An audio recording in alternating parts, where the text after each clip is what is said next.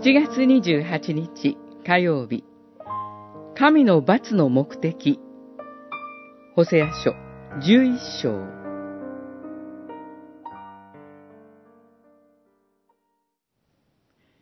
ああ、エフライムよ。お前を見捨てることができようか。イスラエルよ。お前を引き渡すことができようか。アドマのようにお前を見捨て、セボイムのようにすることができようか。私は激しく心を動かされ、憐れみに胸を焼かれる。十一章八節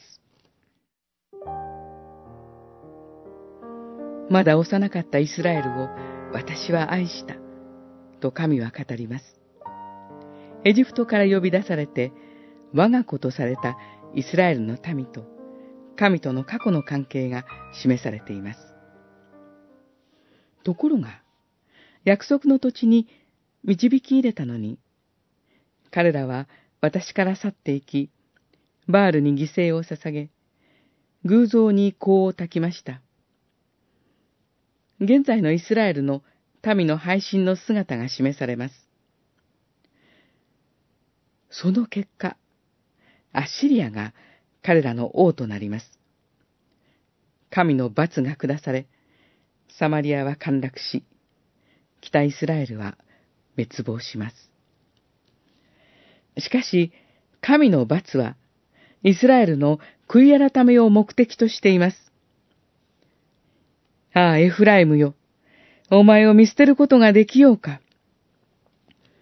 私は激しく心を動かされ、憐れみに胸を焼かれると神は語ります。憐れみ深い神は、怒りをもって望みはしない。私は彼らを、おのおのの家に住まわせると語ります。神の憐れみによるイスラエルの将来の回復が約束されています。この約束は、補修からの解放によって一部成就しました。しかし、それだけではありません。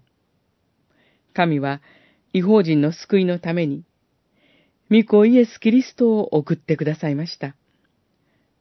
神の憐れみがそこにあります。